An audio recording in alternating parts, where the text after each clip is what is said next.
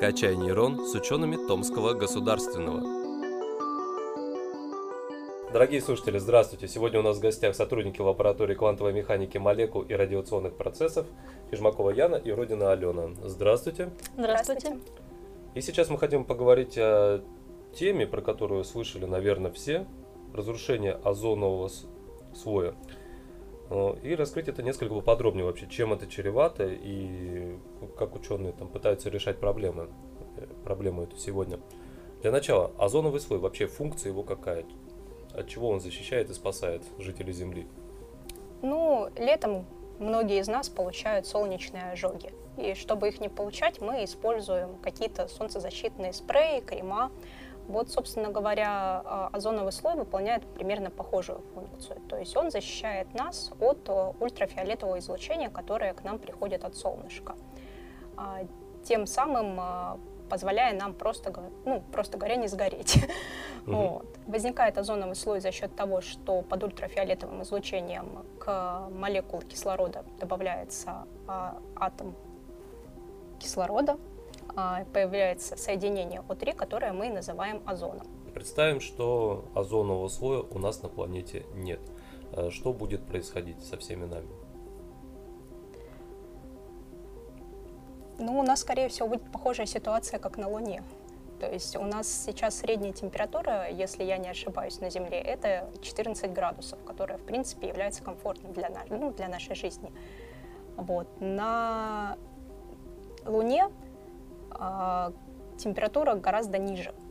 Поэтому, собственно, а, ну и крайние температуры колеблются от минус 170 до 100 градусов. То есть ну, мы понимаем, что это практически в несколько раз больше, чем когда-либо зарегистрированные на Земле.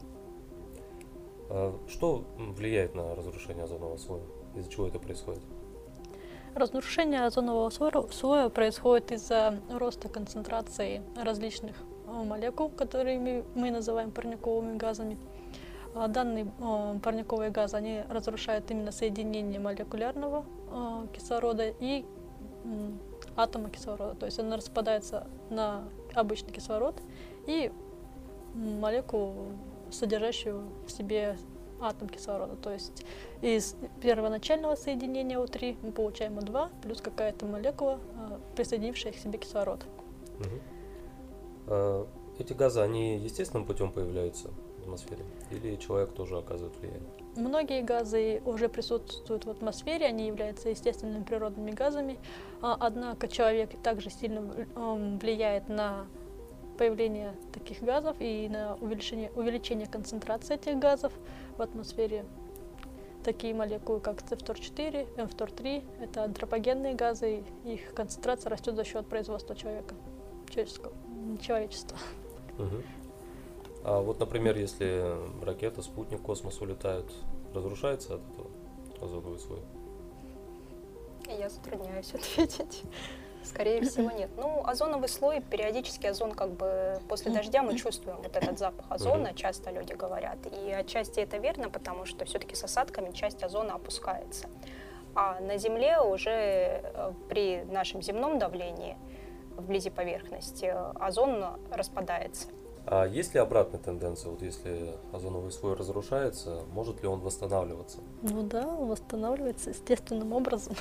Как бы э, при снижении концентрации парниковых газов и, в принципе, как вот сказала Яна, э, при воздействии солнечного света озон образуется.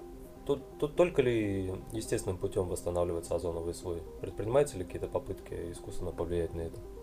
А, ну, данные попытки принимаются, то есть э, принято несколько протоколов, э, которые призывают к тому, чтобы уменьшить э, выбросы угу. молекул, которые влияют на распад озона в атмосфере. А в каких местах Земли вот разрушение озонового слоя ощущается наиболее сильно?